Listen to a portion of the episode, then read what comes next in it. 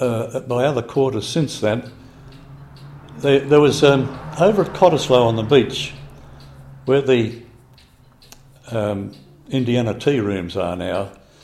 There were shops underneath. Little hamburger shop was one, I remember. And on the top there was an open air dance floor called the Palais de Danse. And um, from outside on the street, you could see sort of the head and shoulders of the dancing couples. And summer evenings, you could hear the music, of course, and watch the couples. And it was just such a lovely sight in those times.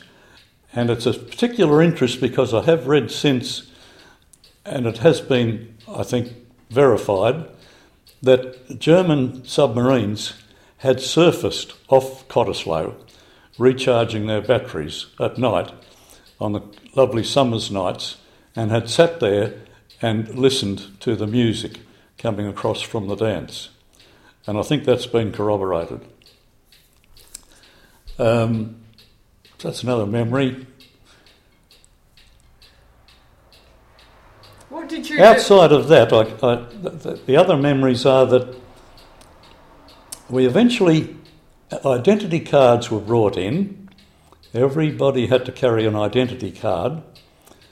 And I can remember um, the young men from 18 years of age were uh, conscripted into military service to do three months training and then three months back at their own job and then another three months training.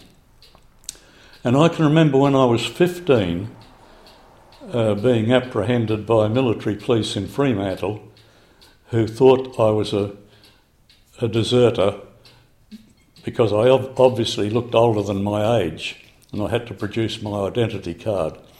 And on many occasions, other people who, other young men who did not know me, asked me how many periods of service I had done, how many three months.